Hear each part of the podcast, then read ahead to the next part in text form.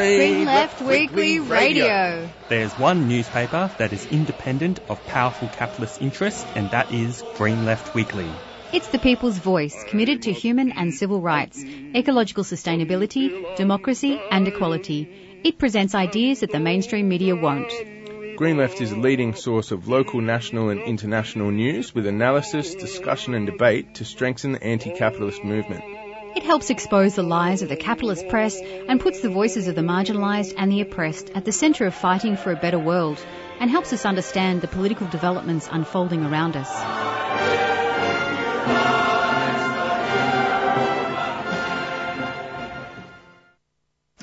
Good morning, listeners. You are listening to Green Left Radio on 3CR 855 AM. And you are joined today by myself, Jacob Andrewartha. And Chloe, good morning. So, before we start, I would like to acknowledge that Green Left Radio today is being broadcast to you from the Wurundjeri land of the Kulin Nation. I'd like to acknowledge that this always was, always will be Aboriginal land, and that sovereignty has never been ceded. And 3CR and Green Left Radio is committed to supporting uh, First Nations sovereignty and all the struggle and struggles of all First Nations people across the world against colonisation. Okay, so um, we actually have um, we have quite we, we have quite a big we have quite a, uh, a, a packed kind of program today. I wonder if Chloe wanted to sort of Yeah, give a bit of an overview of what we have coming up. People a rundown. We've got a good show. So at 7.10 we've got an interview with Dr. Maung Zarni, who is a Burmese scholar and activist who is currently living in exile uh, and being a voice against the Rohingya genocide. And he's joining us from London live. And then at 7.45 we have an interview with Manbir Kohli, who is a member of the Indian community, to share some of his thoughts on Modi's visit to Australia. And then at 8.10 we have an interview with Margaret Kelly, who lives in the Barak Beacon public housing estate that is at risk of being bulldozed. But before our first interview, we'll get into some news headlines. Jacob. So to um to go, just to give a bit of a summary of, of some kind of you know some prominent sort of political developments that have I guess happened in I guess the past week. I'm I'm not sure if anyone had um, watched Q and A uh, this um, on on Monday, but what was probably um, what was kind of significant and what has been sort of dominating the headlines has been um, the resignation of Stan Grant, um, you know First Nations um, ABC journalist, and one of the one of the re- one of the sort of main reasons that he has resigned is because of the experiences of of racism that he kind of um, that he incurred when he appeared on a show discussing the king's coronation. But it's I guess it goes a bit kind of deeper than that. It goes one of the main reasons that he's resigned is the fact is the kind of failure of you know the ABC leadership and you know the people on the top for actually actually standing by and actually defending him from from the, some of these racist attack um from some of these this racial kind of abuse. And so yeah he's a he's essentially you know, he's resigned from um he's resigned for for the time being and and he, I guess he hopes to kind of cut back to things. But I think it does kind of raise a lot of kind of discussions about you know, about racism in everyday society. Um, and I think it's actually quite analogous to the Adam, the Adam Goodes situation in a lot of ways. Um, cause, you know, Adam Goodes received a lot of racial abuse, um, you know, for standing by his First Nations heritage, um, especially from, um, from in the stadiums. And the fact that the AFL, you know, absolutely did nothing in terms of standing by him and actually defending him, I think was, I think is quite disgraceful. Now, some other news stories, and this is following on from an interview that we did last Friday with um, Adele Welsh from the Geelong Women's Network. But the the whole campaign against the closure of libraries within within Geelong is actually starting to is heating up. And in fact, on May 20th and May 21st, there was actually more than 500 people protested um, outside uh, outside the libra- outside these two libraries, with the biggest being outside Geelong West Library. Now, this is this is, I think, a pretty actually a pretty kind of significant campaign in a lot of ways, um, because it's actually it kind of gets into the heart of a, of a lot of kind of issues, especially the issues of fighting for essential services. You know, the fact that the local council is willing to kind of cut, you know, such an essential service like libraries, I think is pretty disgraceful. And while you know, they are making kind of the excuse of you know, the state government not giving them proper funding, etc. And while I think, you know, I think we should be criticising um, the state government for cutting funding from from from local councils, I still don't think that actually, in a sense, makes it um, it creates justification for the local councils to cut such essential services because these, yeah, these are essential services for the community. Um, and actually, as someone who actually grew up in Geelong, actually have a bit of a I think I have a bit of attachment to some of the libraries that are actually have are kind of threatened um, with closure. In fact, one of the libraries that actually is being threatened with closure is actually one of the um, the busiest ones. Yeah. Um, so. kind of wonder what um what um if they if they're targeting these libraries what sort of next on the on the kind of shopping block um so to speak. It's great that more than 500 people came out to protest the closure of those two libraries. Hmm. And um, the campaign is actually being led really well by the Australian Services Union. Um, so we'll possibly have a bit more updates, um, having more discussions with them in on future kind of programs. Now, the co- probably the other the other the other thing that sort of uh, the other kind of notable kind of thing that happened in in in the past uh, in the past week was actually the visit by by Modi, the Prime Minister of India. Um, now we're going to have a bit more. We're going to have a bit more of a longer kind of discussion with um, Manbir about this, but I think just a few comments I'll sort of sort of make quickly before uh, move on is I think I, I think there's a lot of hypocrisy from the Albanese government from kind of like this open sort of fraternizing with with Modi. I mean Modi, as we'll kind of go into the interview, is he's very much guilty. He's very much you know, the subject of a lot of human rights abuses mm. of a mm. very authoritarian, um, very authoritarian politics. And of course, these Western governments will op- openly sort of talk about, you know, we have democratic sort of values and they'll go on about how we have to criticize countries like, you know, China and, um, Russia, which obviously, you know, obviously those countries are not, not, shouldn't be free of critique, but it really does show the hypocrisy when you have Anthony Albanese going on the stage and referring to uh, Modi as the boss.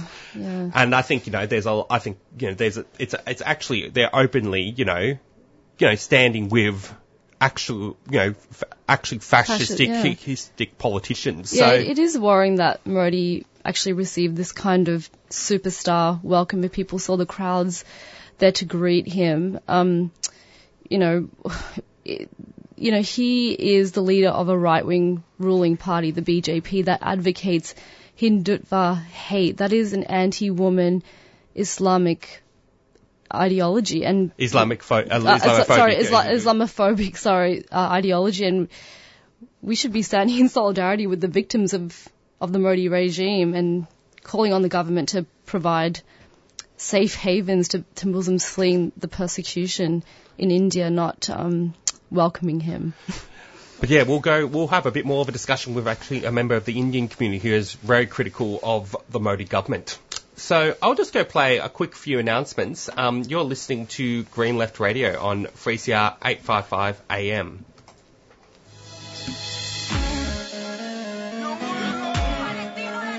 Kufiyas are Palestinian scarves and they're a symbol of support for justice for the Palestinian people.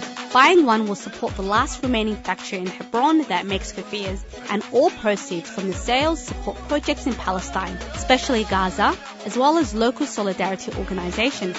From the traditional black and white kufiya to an array of modern designs, all scarves are $35 each. Explore the range and order online or drop by 3CR during business hours. We're your support for the rights of Palestinians. Go to kufiyas.org.au, that's K-U-F-I-Y-A-S dot org.au, a 3CR supporter.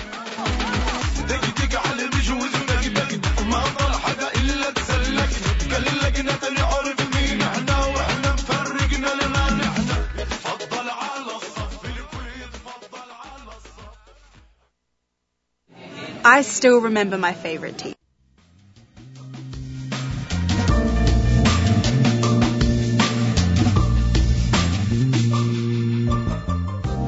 If you're a charity or community group looking for office space or a co-working space, Ross House has rooms of different sizes available, from 15 metres squared to 100 metres squared, at affordable prices. Many charity groups already call Ross House home, so if you're interested in joining a vibrant community or working towards social justice and environmental sustainability, please visit rosshouse.org.au or contact reception during office hours. I still remember my favourite teacher. They taught me to believe in myself. Some of our teachers were so inspiring. Why wouldn't you want to be like them? I'm three years into my degree, and I can already see it was the right decision for me. Study to become one of 4,000 new teachers across Victoria with a career that I'm just going to introduce Maung Zarni, who is a Burmese scholar, writer, organizer, and revolutionary with over three decades of experience in international politics and activism. He co-founded and led Free Burma Coalition, Free Rohingya Coalition, and Forces of Renewal Southeast Asia, and he's now living in exile. He joins us now from London. Welcome to the show, Dr. Maung Zarni. Thank you for having me. Uh, uh, Maung Zarni, can you start by describing the state of the struggle in Burma right now? Um, well, we are in the second year of, um, you know, the anti-coup armed um, resistance, um, civil disobedience movement um, that was joined by, um, you know, the overwhelming majority of, uh, you know, Burmese public service uh, personnel or civil servants, teachers, doctors, uh, nurses, um, as well as accountants and others. And then, and some units of, uh, or I shouldn't say units, but uh, you know, some members of the armed forces as well as the uh, uh, police forces has also joined in. And uh, at the moment, um, you know, the uh, the earlier predictions or projections by different, uh, you know, Burma watchers or, uh, you know, the NGO analysts and others, um, you know, their prediction or projection that, um, you know, the Burmese armed forces, um, whose commander in chief staged the coup back in February 2021, um, was all too powerful uh, to, you know, to um, uh, for the democratic resistance, um, you know, to be able to topple. And it now, like the um, the expertly projections have to be radically revised because uh, the resistance movement, uh, you know, despite not having any meaningful support from any neighboring countries or like uh, democratic um, countries around the world, including Australia, um, are gaining serious grounds. And we'll get to that in a minute. And so the the the resistance going on, and that's on the side of uh, uh, the the anti-coup, uh, the political uh, actors. But there's also another one that uh, we don't, um, you know, talk very much about or we don't hear much from the international media. There is, um, you know, this social and revolutionary side of uh, this uh, two-year-old uh, resistance movement. I mean, the Generation Z or the or Generation Z um, that have become so unhappy with the um, the old racist, sexist, homophobic, and uh, you know other regressive uh, values and cultural practices that the Burmese society as a whole uh, have perpetuated. And so they are now uh, pushing for, uh, you know, a new type of inclusive and, um, you know, humane t- um, um, social relations among uh, different communities as well as uh, within the activist and revolutionary communities. And so, so there are two things that are going on. One is armed resistance, uh, uh, uh supplemented by uh, civil disobedience movement of civil servants. Um, then like cultural boycott of the military and, and its economic uh, products and then the other one, which is, uh, in my view, is equally important, is a social revolution that attempt to build a, a different type of society that is worthy of a, a democratic, um, you know, system. Hey, um, Mon. Um, so going into, I'm going into, I guess, the kind of next question. Um, since the military um, coup and the horrific kind of repression, can you speak to us, I guess, about the importance of unity between the different minority groups when fighting against the military? And I guess expanding on that, has there been recognition on other groups of the need to include the Rohingya in the in the struggle? Because I guess before the before the, this protest movement um, emerged, very little spoke out against um, the Rohingya genocide. And I guess, yeah, what are your some of your comments on I guess all those kind of um, questions? Oh yeah, I mean, the, I mean, firstly, um, the, you know, the, um, the the listeners need to understand that uh, Burma, like many other uh, post, um, you know, Second World War or post-colonial, uh, you know, the countries, um, are made up of uh, multiple ethnic nations, right? So it's not necessarily just like majority versus minority. It's like, you know, the, the different um, ethnic communities coming together uh, as, uh, you know, the groups uh, worthy of uh, equal rights or like entitled to group equality, not simply um, basic human rights. And so the, um, that's, the, what the coup has done um, uh, you know, uh, is it galvanized, uh, you know, the uh, different ethnic nations to, to uh, you know, to come to oppose the um, the universally unpopular coup because. Uh, you know, for, for the last, uh, you know, 10 years or so before the coup, um, that, you know, the country was, um, you know, opening up both politically and economically.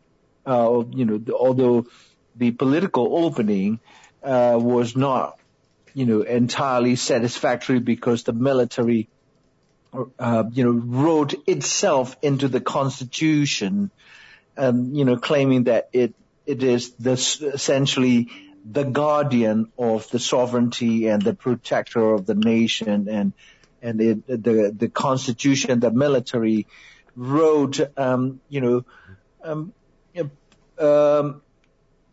preemptively uh, legalize any military coup against democratically uh, the elected governments. And so, yes, the, coup has um, brought together a disparate um, um, cluster of different ethnic nations, and at just about every single uh, major ethnic uh, uh, population has an established armed resistance organizations. We call them ethnic armed organizations, EAO, or like if they are more actively involved in uh, uh, engaging militarily against the military, we call them ethnic resistance or revolutionary organizations. And so, um, so that is positive.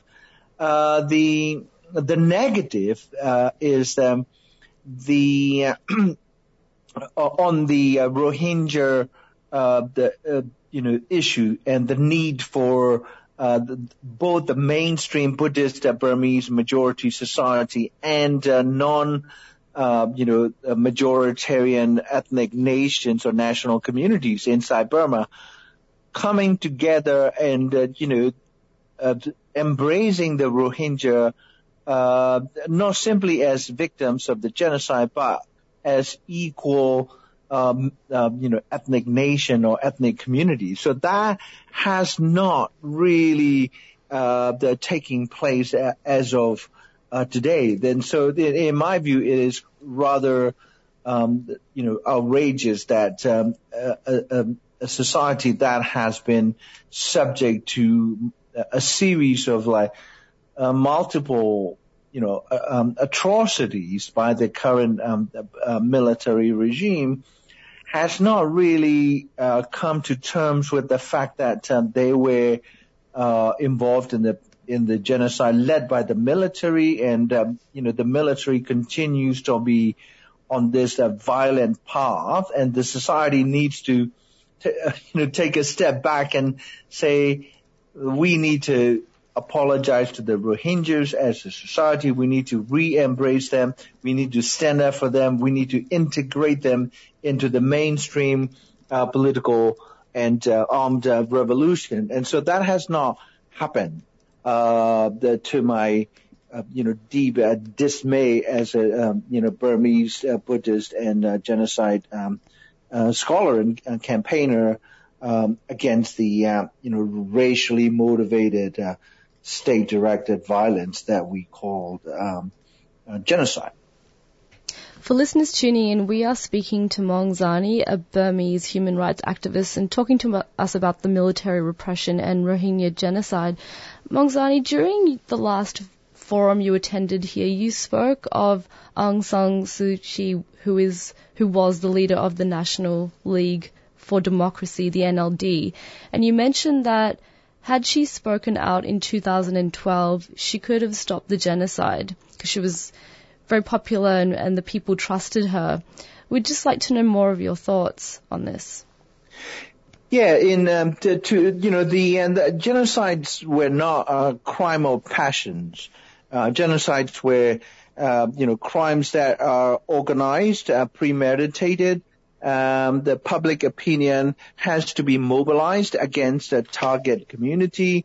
Um, the infrastructure of uh, you know, hatred and racism has to be established and, uh, you know, the, uh, you know, back in, you know, 2012, um, you know, when she was feted around the world as this, um, you know, Asian, uh, you know, the Mandela, you know, uh, in, in the female uh, figure of Aung San Suu Kyi. Um, and then she's been likened with Martin Luther Luther King Jr., uh, Mahatma Gandhi, and all these, um, you know, um, the iconic, um, you know, non-violent and uh, non-violent and and armed revolutionary leaders uh, of the past. And she, you know, the the world thought um, she could walk on water, and the, you know the, the the overwhelming majority of Burmese public call her mother, the mother of the people and uh, you know she could move mountains. So that you know that kind of moral authority. Yeah, granted that she was not uh, in charge of uh, uh, the Burmese state, she was not you know in charge of the uh, the armed forces, but nonetheless, uh, what come what came out of her mouth was treated biblically uh, by both the international community at the time and um, uh, the, the particularly the Burmese uh, the Buddhist majority in the country, right? Um, and she she could have uh, redirected uh, public frustration, uh, you know, the um, the the sentiments of discontent over uh, the economic uh, um, uh, hardships, and also you know the the the ongoing uh, you know, the, uh, the, the denial of like you know, the, freedom and uh, other basic rights in the country, and instead um, she kept initially um, silent, and then later when she opened her mouth, she started um, essentially approvingly of. Uh, you know the uh, the violence against a Muslim, you know, like a you know, then like in 2013 or 14, I think like 2013, um, she was on the, uh, uh, the, uh, the, the flagship BBC radio and a TV program uh, called uh, Radio 4, um, you know, telling, uh, basically normalizing, um, you know, uh, the, the, the violence by saying, that, oh yeah, Muslims, uh, uh, against Muslim violence and also like, you know, the, the Burmese people are fearful of, uh, uh, the what they perceive as uh, the rise of global Muslim power. That kind of language, uh, which reinforced the uh, pre-existing Islamophobia, and uh, uh, you know, the, the, also reinforced the military, the military perspective that the um, you know the, the the the growth of Muslim population in particular region of Western Myanmar uh, pose a threat to national security. So, so she fell into that uh, line of uh, public discourse, and instead of like steering the public opinion uh, along the lines of like um, you know uh, the the liberal humanist uh, values and perspective, uh, human rights and democratization. She allowed the military and the, uh, the ultra nationalist uh, the Buddhist organizations and demagogues to frame the Muslims, you know, which the particularly the the Rohingyas are only, you know, like about roughly two or two point five million out of 55 million um, uh, total population. And so, she, so I think like you know, the, the, she could have uh, nipped at this mobilization of hatred and racism against the Muslim and in particular Rohingya Muslims in Western Myanmar. Uh, you know, in the bud, but she did not. She went along, and then like you know, the, and I mean like she ended up, in fact, uh, flying to the Hague, uh, the Netherlands, uh, to uh, defend the um, the um, armed forces of Myanmar and its conduct, which included uh, mass rape and uh, you know total uh, scorch earth, uh, genocidal destruction of Rohingya communities. Like you know, uh, the hundreds of villages uh, were razed to the ground, uh, and also, uh, you know, the, the while she traveled to the International Court of Justice located in The Hague, she had never um, you know, traveled to the Rohingya refugee camps along the Burmese uh, Bangladesh border, uh, which would have been, you know, one hour uh, uh, flight from uh, the the new capital Naypyidaw. Instead, she traveled, you know, uh, thousands of miles to the Netherlands to defend and deny genocide. And so I think I think like you know, the, the, in, in in my view, like what she has done was completely unconscionable and uh, indefensible. You mentioned this um, before um, that um, genocides are not uh, inevitable, but they are created. Some may think that you know humans have always fought this way, but anti-human behaviour is taught. Um, the ruling class side needs to um, develop racist ideology to create a racist atmosphere in order to in, in convince the people that other group of people are, are inhuman or inferior, and it's okay to do horrific things to them. You know, can you speak to this kind of um, comment as well that it's not human nature and why these sort of genocides are ultimately um, human constructions? Well, I mean, like I, I, I actually I don't want to uh, you know, uh, you know, uh, the the uh, the frame the human behavior as human nature because, uh, you know, the, um, I mean, we were born as uh, basically like innocent babies, and, and you know, as uh, some of the uh, most uh, iconic uh, South African anti-apartheid leaders, like you know Mandela or uh, the late uh, uh, the Bishop Desmond Tutu, uh, said, like we we we we are taught to hate certain group or we are taught to love uh, uh other groups. And so you know, uh, this like uh, the, all of this, uh, uh, you know, racism, hatred, homophobia, all these like you know the really damaging um, the attitudes and sentiments um, that we learn. That we we we're not gen- genetically endowed with hatred or love. or, you know, anything, uh, the care for the environment or recklessness towards it. So we learn. And, but the, you know, what makes genocides, uh, you know, different from having just, uh, you know, I, am not trying to like uh, diminish uh, the, the, uh, the significance of this, you know, like a racial or, uh, gender prejudices, right? But, but we all learn to be prejudicial towards certain group groups in society or, you know, groups around the world or individuals with certain characteristics. But, but, the, you know, having prejudices does not necessarily lead population to participate in large scale destruction, including killing, because genocides are not simply about killing, you know, like a large number of, uh, um, uh, population, and also you know the, the, what distinguishes uh, um, the genocides from other types of crimes is that uh, the you know genocides can take place in peacetime or during the war.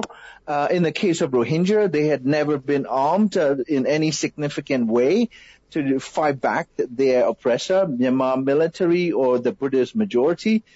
And so the, the, in the case of Rohingya genocide, you know, genocide was, um, you know, planned in a very cold-blooded manner by the uh, military commanders and their, uh, this, uh, you know, highest level of, uh, uh, general staff, including the, um, the current uh, coup leader, Aung Um, and so the, the, the genocides were, um, you know, crimes designed to attack a, a targeted population um, solely because of their identity, racial, ethnic, uh, religious, uh, and national identities. And, and then often, uh, the, you know, the genocides were, uh, targeted against the most, uh, vulnerable members of the society. And usually these are crimes committed against a group.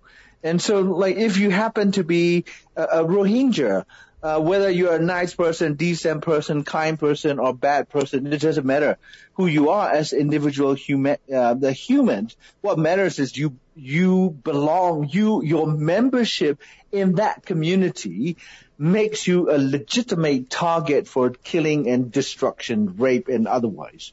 And so I think the, um, you know, the, the genocide, I mean, like, uh, the ge- genocidal crimes have been found to have been committed, uh, you know, the, throughout a different historical periods. Uh, you know, in uh, there's using all kinds of religious ideologies, racial ideology, and you know whatnot, and only the uh, fascism and Nazism and the, uh, the the Nazi genocide or Holocaust uh, is the most uh, systematic and the most uh, you know horrific uh, because of uh, gas chambers and you know tra- transportation of um, uh, millions of uh, uh, uh, marked populations to different uh, uh, death and forced labor camps uh, across uh, Nazi occupied Europe. But but no two genocides, uh, you know, look alike, and they don't have to. As long as the, the killers, the perpetrators, um, plan and design a course of action that is meant to destroy in whole or in significant part um, a, a, the targeted population uh, on whatever ideological grounds. And so that, that usually like genocides are considered crimes of um, you know, puppet or mobilized or orchestrated by political states. And this, you know, the, the key is to understand this is not um, the homicide. It's not a crime of passion. There's a lot of planning, uh, mobilization of resources, uh, shaping public opinions, mobilization of hatred and racism, and also fear. And then finally, what's so fascinating is uh, the, although the perpetrators are the ones who are carrying out, um, you know, mass uh, the destruction, uh, including mass killings like Rwanda uh, case, and the, you know they see their killings and destruction as self-defense. You know, the killers consider their act morally justified because they say we are defending our nation or race or faith or territory or population. And so the, this is rather psychologically warped uh, type of crime when killers and the population of perpetrators feel that all their atrocious behavior is justified morally because the, you know they are mounting a defensive action. You know the the same all across uh, uh, genocidal cases uh, from Nazis or Armenian genocide or the um, Rohingya genocide committed by my own um, you know country, both the military, Aung San Suu Kyi's party, and the majoritarian public. We'd like to thank you, Maung for taking the time to speak with us. Before we wrap up the interview, is there anything else you would like to share with us and our listeners? Well, we need to be like uh, aware that uh, you know that, that we are living in a world where um, you know uh, the uh, you know the dominant uh, you know economic and political forces are shaping public global public opinions uh, opinions of different national populations uh, along the um, you know far right uh, uh, values or perspectives of you know some of the biggest and most powerful countries in the world uh, you know are moving in the far right direction from China uh, you know militaristic um, bellicose um, you know to uh, India like Narendra Modi's government is Hindutva uh, using Hinduism as an ideology, but which is in fact, uh, you know, fascism uh, against uh, minorities, particularly Muslims in in India. Uh, the you know India has the largest Muslim population in the world. Um, and the United States, like Donald Trump, remains very popular, and you know the uh, the Make America Great. And in parts of Europe is scary. Like my the country I'm a citizen of, uh, Great Britain, has an extremely vile and uh, you know, fascist regime. Like even Ahmad, um, you know, Philip Sands, uh, one of the leading scholars and lawyers of genocides and crimes against humanity in London, um, you know, recently uh, tweeted that like national conservatism that the uh, the current government of Rishi Sunak and Suella Braverman uh, are promoting um, that resembles or sounds um, like a national socialism that uh, the uh, the Nazi Germany in the 1930s uh, was promoting. And so I think that we need to be uh, working together across um, national, ethnic, and religious um, lines. that we need to realize that the you know this kind of like far right ideology, um, the mobilization of like hatred and racism uh, based on our colors or faith or God uh, poses uh, one of the greatest uh, threats to our human existence, um, you know, uh, uh, beyond uh, ecological uh, crises. Well, thanks, uh, Dr. Maung Zarni. We, we do need to wrap up the interview, but we really appreciate you taking the time to come on our show. Uh, we know it's late there as well, so um, yeah, thank you. Yeah, thank you so much, and it's really a pleasure talking to you. So, uh, for listeners just tuning in, that was Dr. Maung Zarni, uh, who is a Burmese activist speaking out against the Rohingya genocide and against the military, military repression there. And he will be one of the speakers at the Eco Socialism Conference, speaking about uh, the Myanmar Spring Revolution um, and the Rohingya genocide. That will be on Sunday, the 2nd of July at 10 a.m. in Solidarity Hall at Trades Hall. Okay, um, so um, just to um, wrap up the program, um, to wrap up what we just said, will follow up with a song. We'll play. Um, this is from a, a, a band based in actually in Burma, and it's titled and it's by Rebel Riot, and it's um, and the song is amply dis, um, titled Genocide. Um, so we'll be playing this for the next two minutes before moving on to our next interview. You're listening to Green Left Radio on 3CR 855 AM.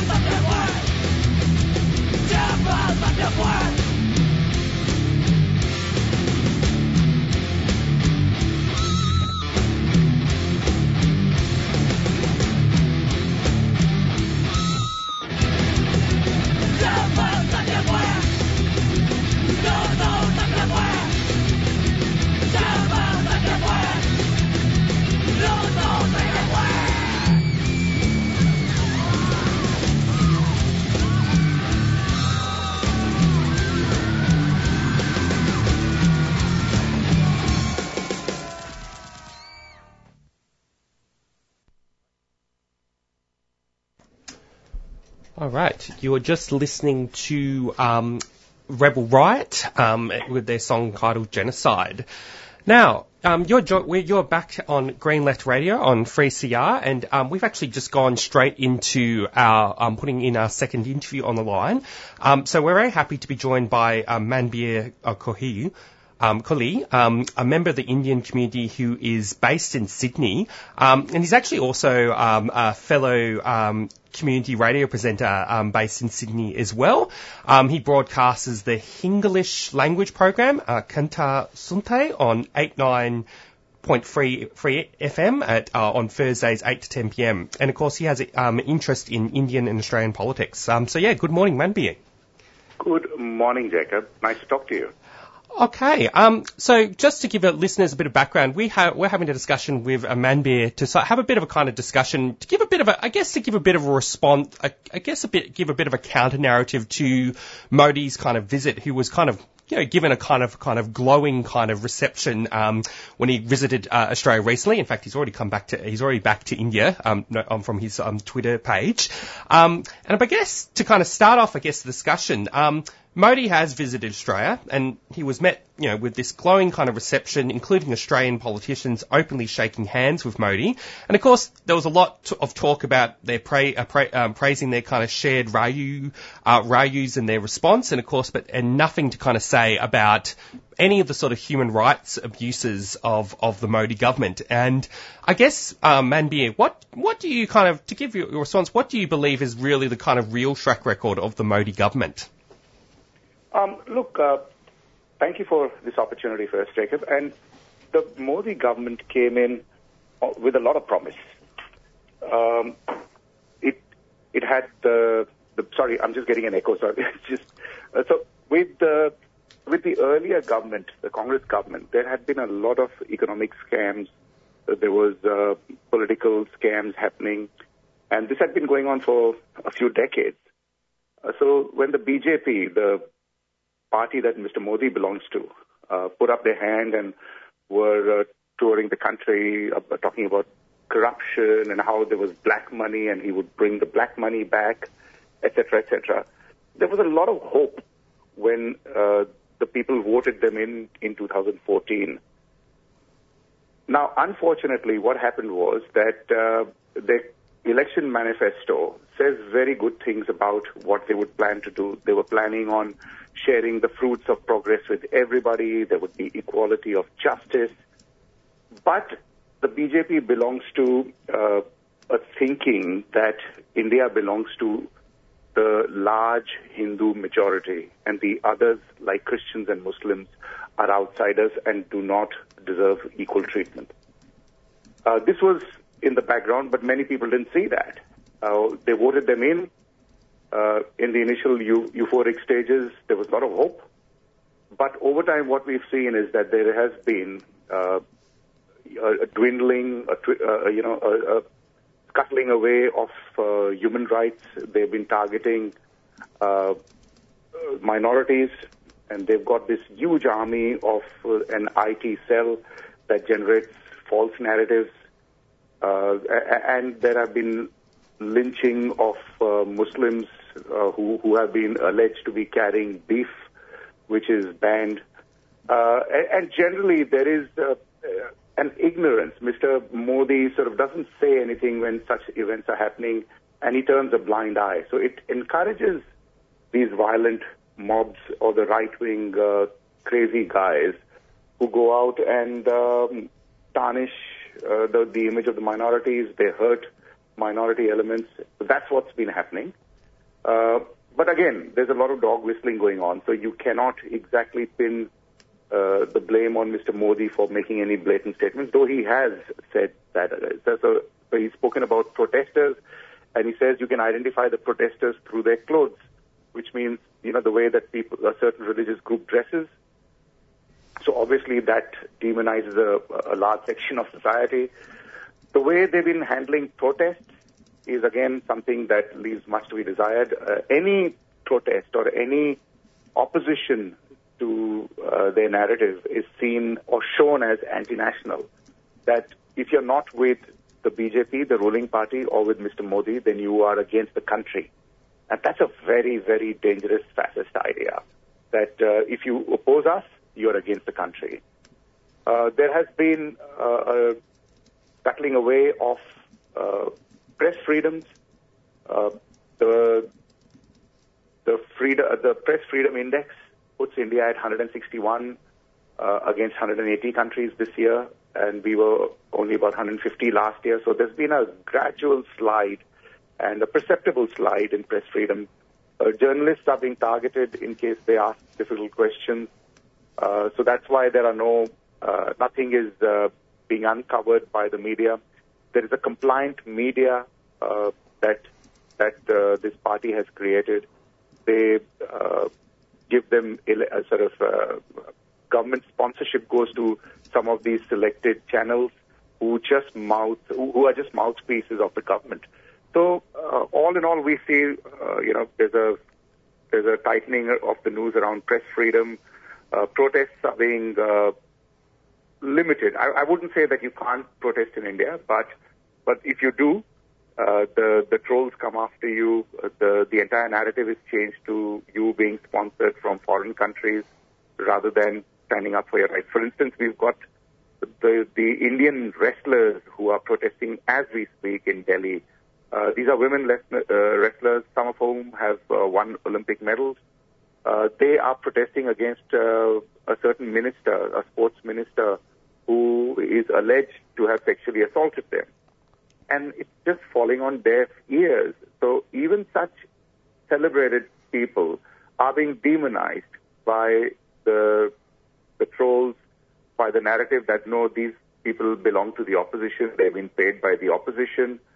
So nobody's listening. Mr. Modi is very silent about his own minister who's in the middle of this huge sexual assault charge, but uh, nothing seems to be happening. He hasn't been suspended. He's still there. So protesting uh, is clamped down on. Uh, there's no freedom for the press. Minorities are being demonized. That if you don't control these minorities, the majority, 80% of Hindus, are at risk. So that's what has happened in the last nine years. And of course, uh, uh, the opposite view is also shared by uh, people who are very uh, loyal supporters of Mr. Modi, who say, "Now, there's nothing wrong here. It's all good. You're the, you are the problem." Uh, and uh, that's a funny situation because nobody's asking the minorities how you're feeling, but the majority is deciding, "Nah, we are not uh, curtailing minority rights." so yeah. it's quite a funny, yeah. Yeah, thanks, thanks, um, Manbir. It's Chloe also here on the show.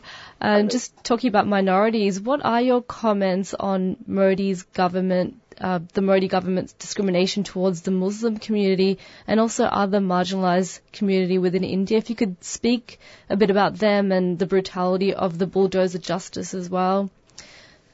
Yep. Um, so I don't know if it's a coincidence, but uh, some of the biggest uh, legislative changes that uh, that this government has brought in uh, are working against the Muslims. For example, uh, I mean, uh, to their credit, it was in the election manifesto that uh, you know they would take away Article 370 from uh, a, a Muslim-dominated state in India called Jammu and Kashmir, and Article 370 gave special status to that state. to that state. Now, this was part of the election manifesto. A lot of people agree with that decision but just the way that it was pushed through, uh, there was no, uh, in the election manifesto, it said that they would consult all the stakeholders, but it was just pushed through uh, Parliament uh, with a brute majority. There was no discussion. Uh, then they brought in the anti-citizenship uh, rights. Th- these are for people who are escaping persecution from countries based on their religion, and they willfully excluded Muslims from that. They they said if somebody is a Hindu and escaping persecution from, uh, say, Pakistan, they can gladly apply to India and say, hey, uh, can you please uh, give me protection? Can you uh, take me into the country? And they would easily be done. But if they were Muslim, they would be denied that right. Now, uh, and, and then they want to uh, implement the National Register of Citizenship, which is in a way saying that if you're Muslim, you might have to produce uh, documents to prove that that your parents came here 70 years ago. So it's really, really hard in a country that uh, that doesn't have paperwork. It's very hard to have. You know, there are there are people who uh, can't afford to get paperwork, and uh, these are say slum dwellers or people who are uh, you know living day to day. So to ask them to produce paperwork is going to be very difficult. So some of these uh, acts or legislation that uh, the government implemented seems to be going against the Muslims, and uh, that's what uh, is a perception now that uh, that this government is anti-Muslim, and it also um, comes on the back of Mr. Modi's history. Uh, in 2002, he was the chief minister, which is like our premier of a of a large, prosperous state called Gujarat. Um, there had all, and, and let's let's be honest. There's always been simmering underground tension between the Hindus and the Muslims uh, in India for centuries. I mean, it's not something that's just happened in the last ten years. It's always been simmering, but uh, but it appears that this government has brought out that uh, simmering tension into the open, and some of their uh, elements that they like to call fringe elements, who are not fringe anymore, uh, a, a free reign. So there's no check on them.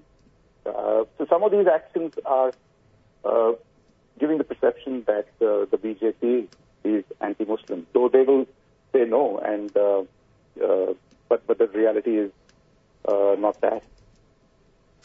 Um, we got, um, I want to go into a kind of question. We're going to probably skip one question that we sort of had prepared, um, just Yep. because I don't don't think we sort of have time, and I think this is the question where um, we're sort of more, um, I think we it is more of greater interest. Um, I guess I want to hear some of your comments around, I guess, the attitude of, I guess. The Indian diaspora within Australia, I guess, towards in um, towards Modi. I mean, obviously there was more than kind of 20,000 who attended uh, Modi's welcome event, but of course. There, weren't 20,000 people, but anyway, that's another um, but yeah, ba- but basically, do you, what is your kind of comments on this? You know, do you think this is reflective of kind of majority opinion, or I guess, or is it kind of more complicated than that? No, I, I would agree that it's more complicated, but yes, there is a sizable size of uh, the expat population in Australia uh, who who subscribe to his viewpoint, which is quite a uh, ironical contradiction because they live here in Australia. They've left India because of the conditions there, and um, they've come here and they expect uh, to be treated equally with you know uh, equal rights to protest, to do everything, but they seem to want to deny those rights to the people back in India, which is quite a contradiction. And uh, some of these attitudes have divided the expat community here, and uh, it it can be quite vicious at times. And and you've been seeing those uh, vandalisms of the temples that have been happening uh, across across Australia. So there have been uh, some temples have been vandalized with graffiti. Uh, there have been signs put up against Mr. Modi's visit. So, so there is a lot of division in the community, and uh, unfortunately, that's uh, evolved in the last few years. Uh, prior to that, the Indian community presented a, a united front. Uh, they worked and celebrated together, but now there are splinter groups, and uh, people are just, uh, you know, uh, there are there are WhatsApp groups that people are fighting in, uh, that's leading divisions in families and friends. So I would blame, put that blame at the at the at the feet of this uh, government for uh, engendering that or not uh, stepping in and stopping it. Are there any final comments that you would like to make, Manbir, before we wrap up the interview today? Uh, look, I think uh, you know India has uh, progressed very well. It's uh, in in the 75 years. Uh, it, it should be the third largest economy in a few years. It's done very well in, on a lot of things. Uh, it's the process of liberalization started in 1991, and India has blossomed, and and the fruits of that uh, progress, the economic progress, have been uh, you know sort of taken up by this government claiming that they are the ones that have made that uh, transition possible. While it's a work in progress, and and uh, but at the same time, there has been a damage to the social fiber, to the social fabric of that country, and it's it's uh, traveled overseas too. So the expat communities in in the UK, in Canada, in USA, they are as equally or even more viciously divided. So I think that is something that needs to stop. Uh, uh, in, Indians are, you know, they contribute to uh, wherever they go quite well, uh, but somehow they they are also bringing this uh, negativity and pessimism and viciousness against uh, some minorities, and I think that's got to stop. All right. Well, thank you very much, Manbir. I think this has actually been a very good, um, a very good informative interview, and I think it's been a, a, very good discussion. So, thank you very much for being on thank our program. Thank you, Jacob and Collie. Thank you. Thank you.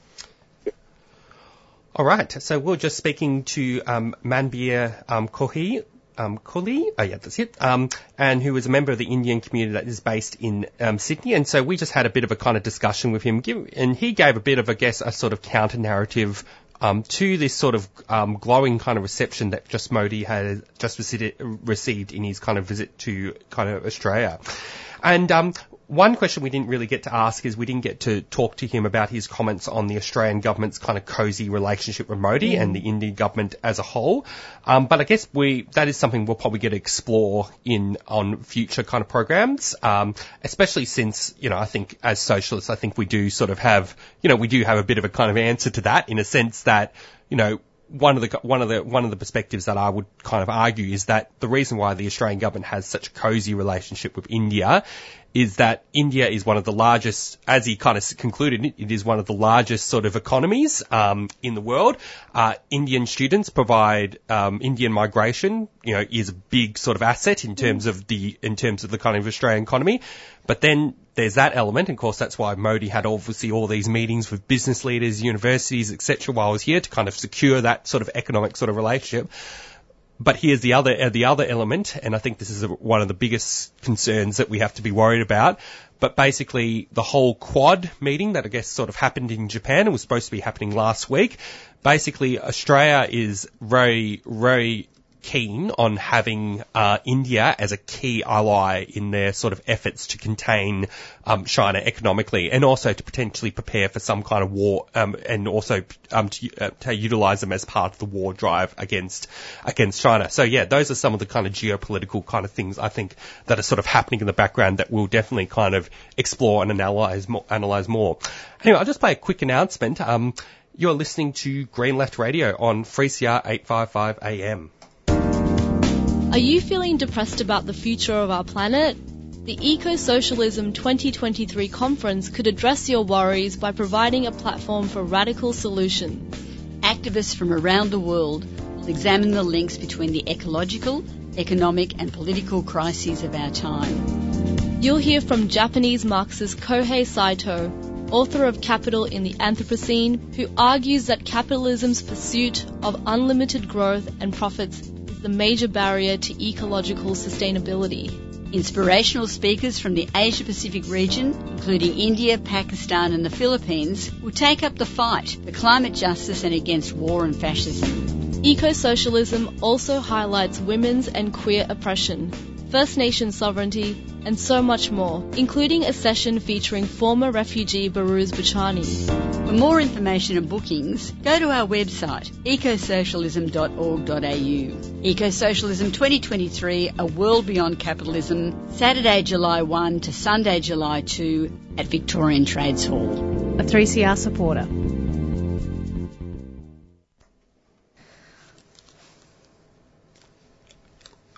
You're, you're listening to Green Left Radio on 3CR 855 AM. And um, actually, it's time to, we're going to play a quick song before we go into the Green Left Access Guide. So I'll get Chloe to sort of introduce it. Oh yeah, by the way, shout out to Matt Ward who's who writes for Green Left and suggests all these great songs for us to play. This is a Tamil song from the album Therukural. It's a sing it's it's a song called Anti Indian by Arivu, a Dalit rapper who uses hip hop to fight caste oppression, and Dalits are at the bottom of the caste system in India. So we thought uh, it's a it's a song in Tamil. If people protest on the streets for their rights, the right wing BJP government would call them anti-Indian. So this is a song about that.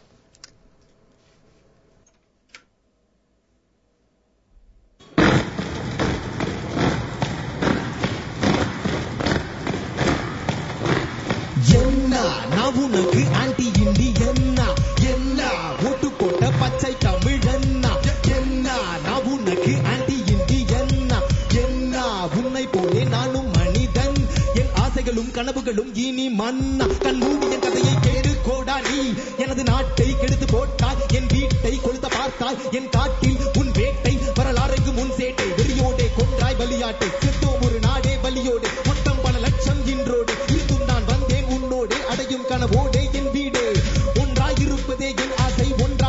ஒன்றாதிருக்கவே உன் பூசை மொழியால் மதத்தால் இனத்தால் பிறப்பால் அறிவாலால் கொடுங்கோலால் விரித்தாயே ஒரு நூலால் வெறித்தாயே நிறத்தாலே என மொத்தம் தொண்டும் நிலவெங்கும் என் ரத்தம் தலைமுறையாய் தொடரும் நப்யுத்தம் புரியாது உனக்கு என் வழிகளின் அர்த்தம். வணக்கம்.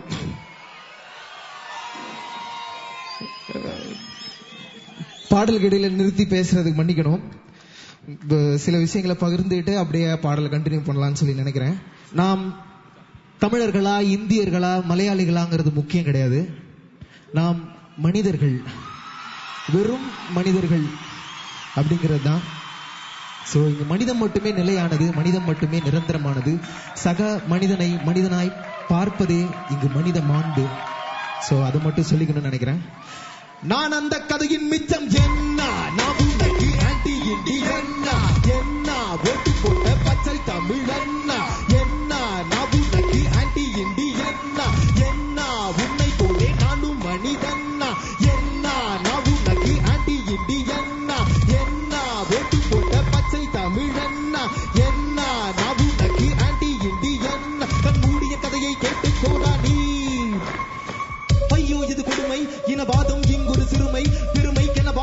بھائی ان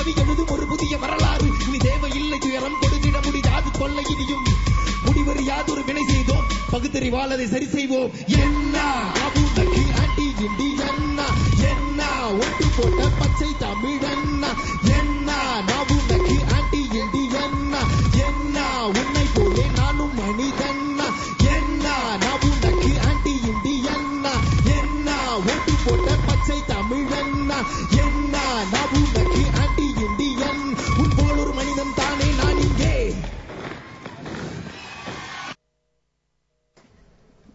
You're back listening to 3CR, Green Left Radio, and you just heard a song called Anti-Indian by Ofra and Arivu. And that was the live version. And just to translate the, the lyrics for you, it was in Tamil. It's, uh, the lyrics go, what? Are you calling me anti-Indian? I'm only human like you. My hopes and dreams destroyed by you. Close your eyes, hear my story. You ravaged my land, burnt my house, brought war into my forest. History is full of your deceit, and you call me the, the traitor. Sorry, my rapping isn't that, that great, but uh, yeah, we we get our music suggestions from Mat Ward, who writes a column for Green Left, and the latest one is called 10 New Albums to Get You on the Streets, and you can download or stream Mat Ward's latest album based on protest chants, Why I Protest, and it's free for a limited time. So thanks, Matt, for all the great work that you do. And also just to, just on that, um, we just, you know, we're, we're trying to promote our eco-socialism 2023 conference over July, uh, July 1st to July 2nd here in, in Melbourne. And Clifton D'Rozario, who's a central leader of the Communist Party of India, Marxist-Leninist Liberation, the CPI ML, he'll be visiting Australia to address the conference and he's actually involved in un- unionizing Dalit sanitation workers and their struggle for greater rights. And um, yeah, we'll also be we'll also be doing a Green Left kind of podcast with him. Um, and I think the recording date is going to be um, before our program, so we'll hopefully be able to play it on our program next Friday. Um, so yeah, um, I'm, I'm, definitely looking forward to um, hearing from Clifton, and um, he's also going to be um, he in addition to be speaking about the whole question around caste and class in politics in of India, he'll also be speaking on a panel against AUKUS. Because as we sort of implied before, um, India is kind of a central country in terms of this whole war drive against um, against uh, against China, and so we're going to be, hearing actually from a you know principled socialist left wing kind of perspective on you know how how socialists in India are actually kind of uh, attempting to kind of build resistance against um, Modi's um, alignment with the United States and, and, and the imperialist sort of powers. Okay, um, now just a, a la- one other thing just to note is um, the Radiothon is um, going to be starting at uh, in June, and um, they have a target of over two hundred and seventy-five thousand um, dollars. You know, we have. I think it's very important that we keep community radio on the air, and you know, um, for those um, to get, get your pockets sort of ready when the radiothon kind of starts. And I think we're going to hope to kind of raise as much money as, as possible for our programs. Um, so yeah, all the, um, 3CR programs are going to be in fundraising mode in, in June. And I think, you know, it's very important to keep community radio on air because, you know, it's where you can get the, you can get the sides, like, the, you know, all the kind of pro, you know, for our whole program, we've actually covered things that are actually not covered in the kind of mainstream media and within the kind of mainstream sort of discourse. So, yeah. All right, I'm just going to go play a quick few uh, announcements. Um, you're listening to Green Left Radio on 3CR 855 AM. 3CR's annual Radiothon fundraiser launches in June. We need your financial support to be independent, community controlled, and focused on people rather than profits. Your support during Radiothon keeps the station radical and enables us to give voice to hundreds of people and issues for another year. And remember, any amount you can afford makes a big difference, and all donations over $2 are tax deductible. 3CR Radiothon. Show your support during June 2023. 3CR. Stay tuned, stay radical.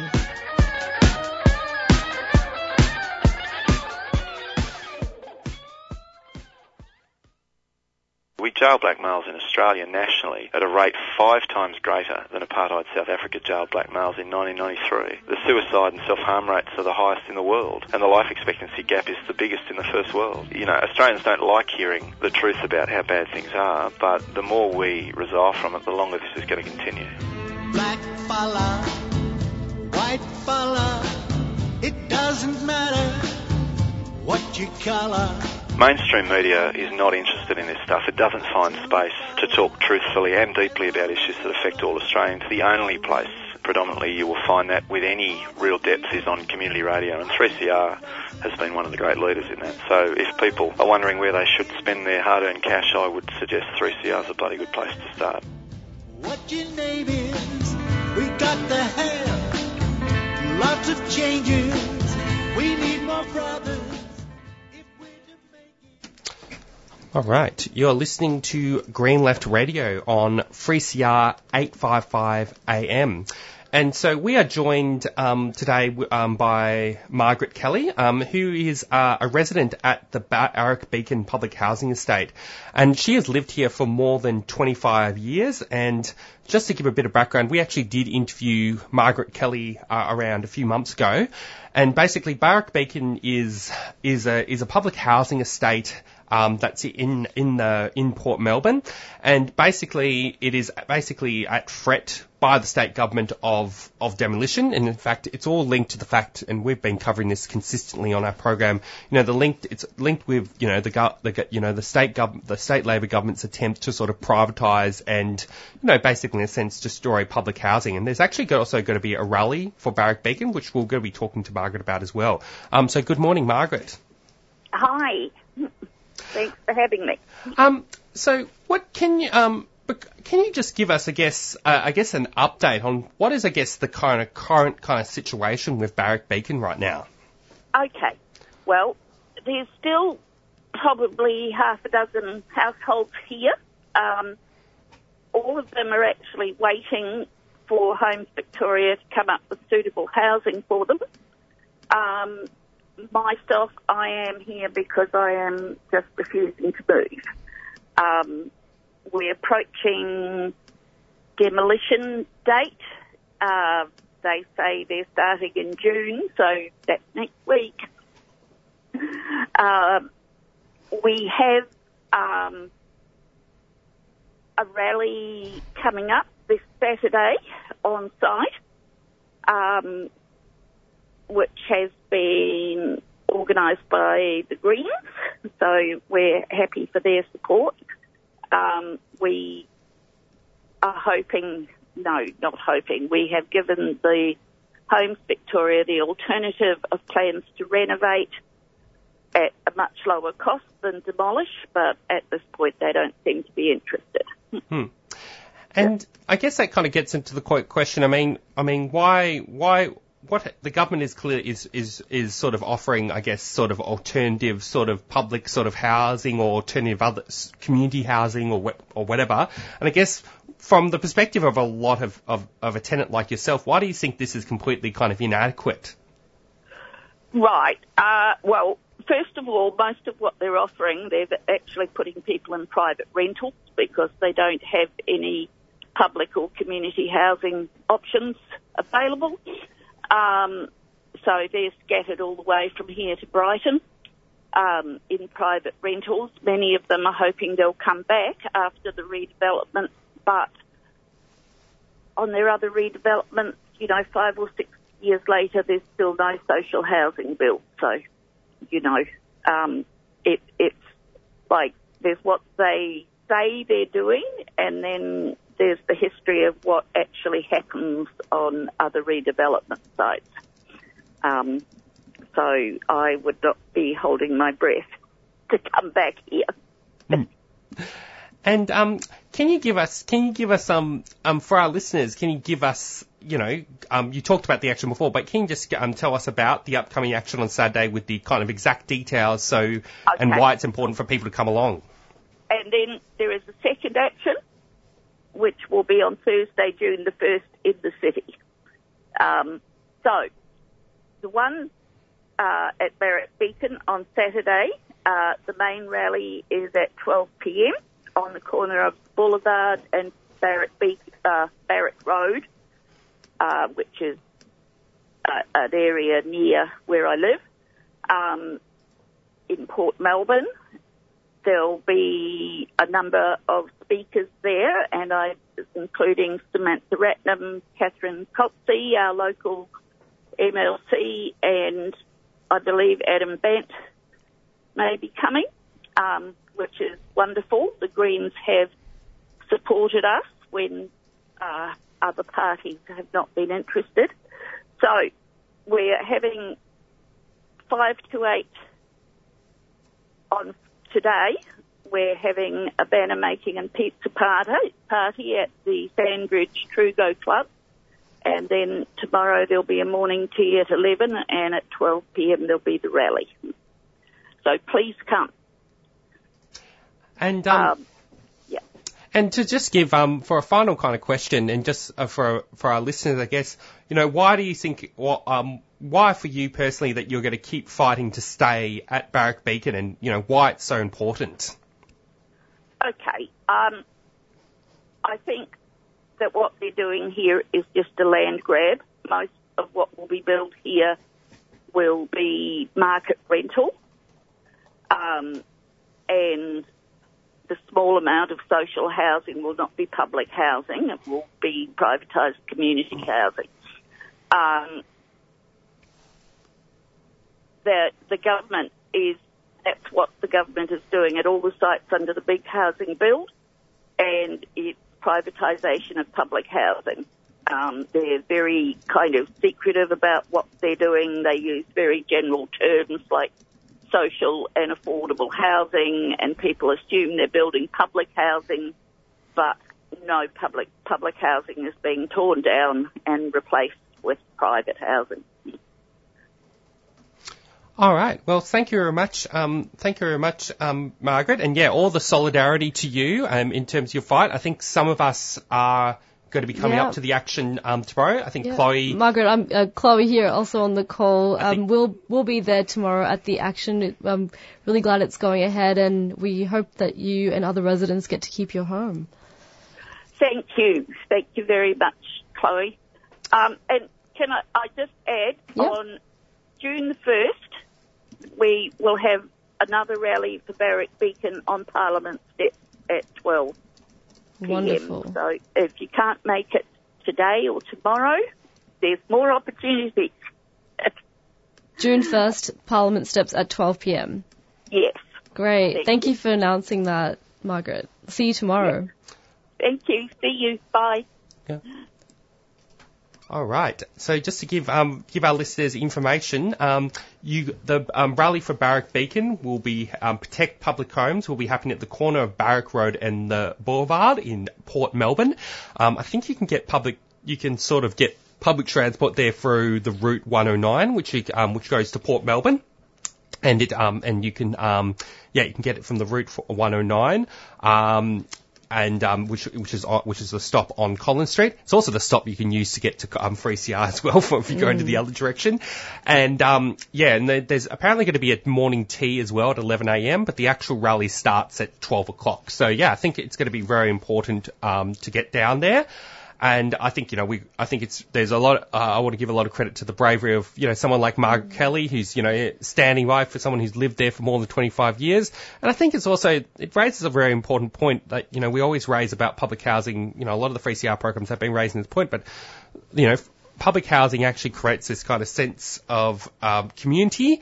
And, um, you know, it does and I think, you know, the fact that the government is so committed to privatising, destroying public housing. In fact, I'm actually working on a Green Left article where I'm going to be kind of responding to that, but also putting in the context of this Housing Australia fund uh, that the that the that the government is actually pushing in place of investing in public housing. Um, so yeah, I'll just go play a quick announcement. You're listening to Green Left Radio.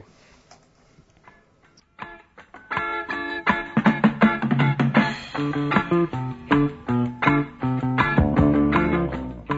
you have a few children's picture books or footy boots that your kids have outgrown but want to find them a loving home? Well, drop them in at 3CR and put them in the Books and Boots bin. Books and Boots regularly sends pre-loved children's picture books and sports footwear to remote and regional First Nations communities and children across the country. Contact us at Books and Boots or go to the website www.booksandboots.org.au. We love a good book.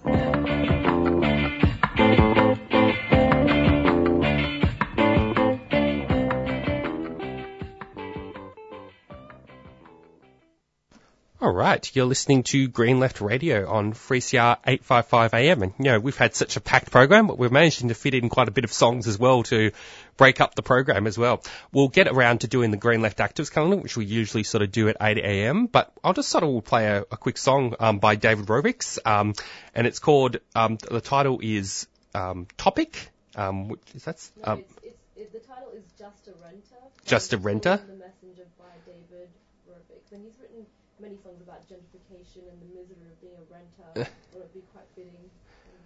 Oh yeah, accidentally. Sorry, I accidentally read. I read. I read. Um, I read the the you the his YouTube um account instead instead of what the actual song was. It's just a renter by Daryl Rowick. So yep, hope listeners enjoy.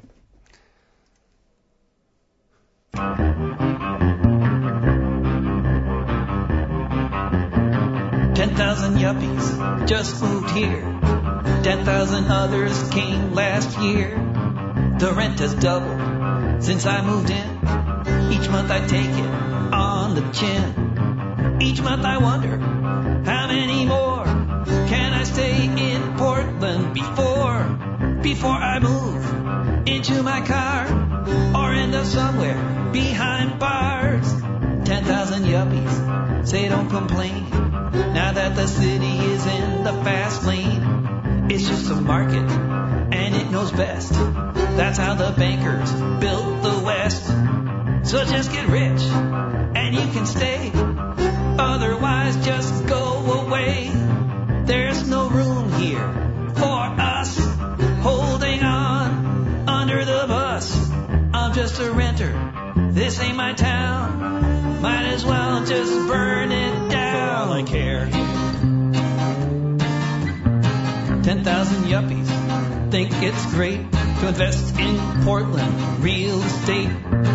Keep Portland weird, they like to say, but that was over yesterday. Of their achievements, they're so proud, living lives in some cloud, but unlimited data will get you nowhere if you can't afford to care. I'm just a renter, this ain't my town. Might as well just burn it down. I care. For all I care.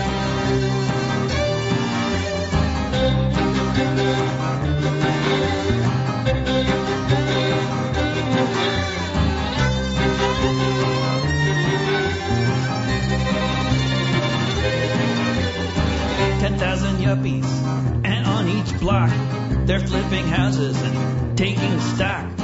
Where's the next place they can transform? Tents and mansions, the new norm. They like TED Talks, they like greed, they like wine bars, they like weed, they like bike lanes, they want more. They're the face of the new class war. I'm just a renter, this ain't my town. Might as well just burn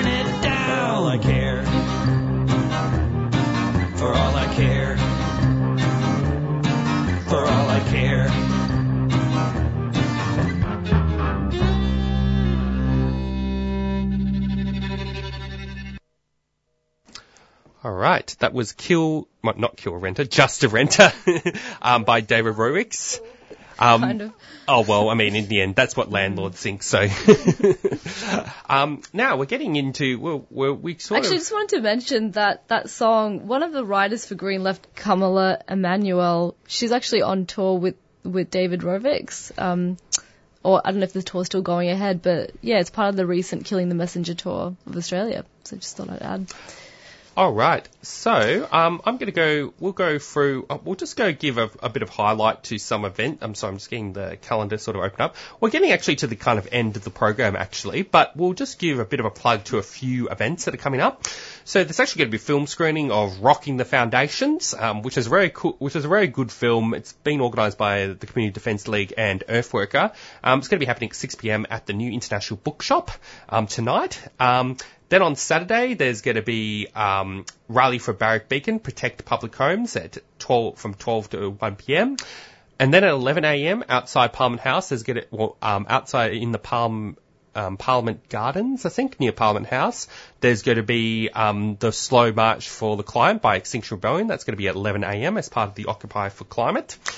And then, um, and then there's going to be a public forum um, by Refugee Action Collective on Monday. Uh, refugee children, why is Australia so cruel? And that's going to be happening at 6:30 p.m. at the Kathleen Syme Library and Community Centre, 251 Faraday Street, and it's organised by Refugee Action Collective. Then an important rally, which we'll probably have an interview with um, short um, soon. Um, there's a rally for accessible tram stops, make Sydney Road accessible for all, and that's going to be at 11 a.m. and meeting at the open space corner of Sydney Road and Wilson Avenue, Brunswick, and it's close to Barkly Square Shopping Centre. And then on Saturday, June 24th, there's going to be the Rock for Refugees at 7:30 p.m. at the Howler at 11 Dawson Street, and it's organised by Refugee Action Collective.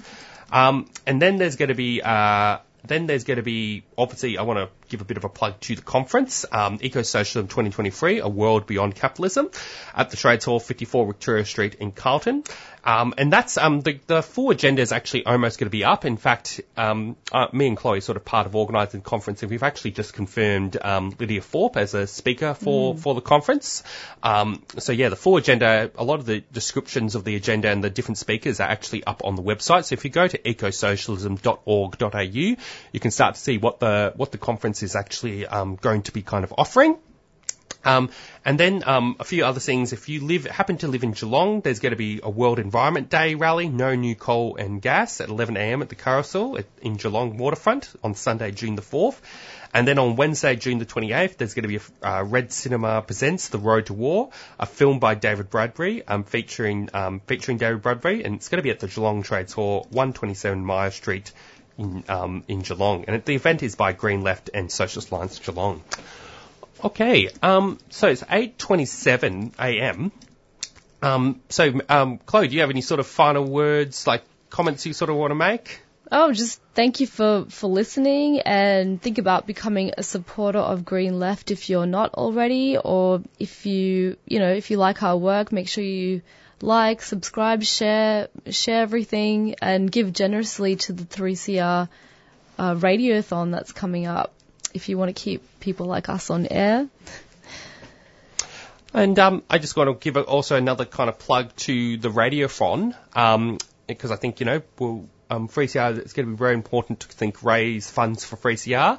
And I think, you know, well, going through some of the actions, I mean, some of the kind of important, I just want to give a summary of some of the kind of important kind of issues. I mean, I was sort of watching Q&A on, on Monday, um, which was actually, you know, had a number of sort of politicians from the ALP um, to the Greens. It had Max Mayfair, who actually, who's I think it's actually playing a really good role Mm. in in Parliament, and um, and anyway, it's sort of clear that you know most politicians are really not willing to address fundamental issues like the housing crisis. Uh, they're committing more than 368 billion dollars in nuclear-powered submarines.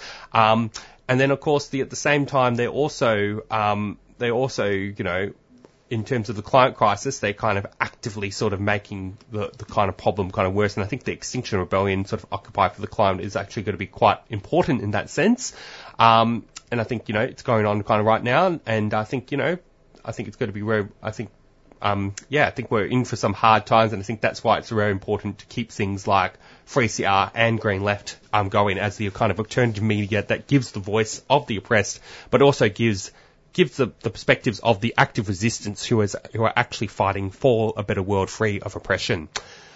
All right, you're listening to Green Left Radio. I'd like to thank our listeners and And also our guests, our guests. Maung Zarni, uh, Margaret Kelly, and also, oh, sorry, I've um, lost the name of the.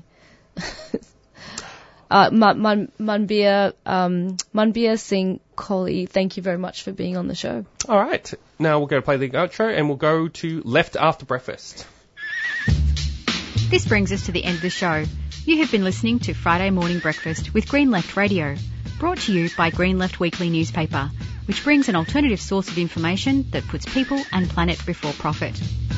If you like our work, become a supporter from $5 per month at greenleft.org.au slash support or free call 1800 634 206. Arise, you workers from your slumbers. Arise, you prisoners of want. For reason in revolt now thunders, and at last ends the age of Khan. Away with all your superstitions. Serve all masses. Arise. We'll change henceforth the old tradition and spurn the dust to win the prize. That's right, the commies are back. Reds underneath your beds and that crap.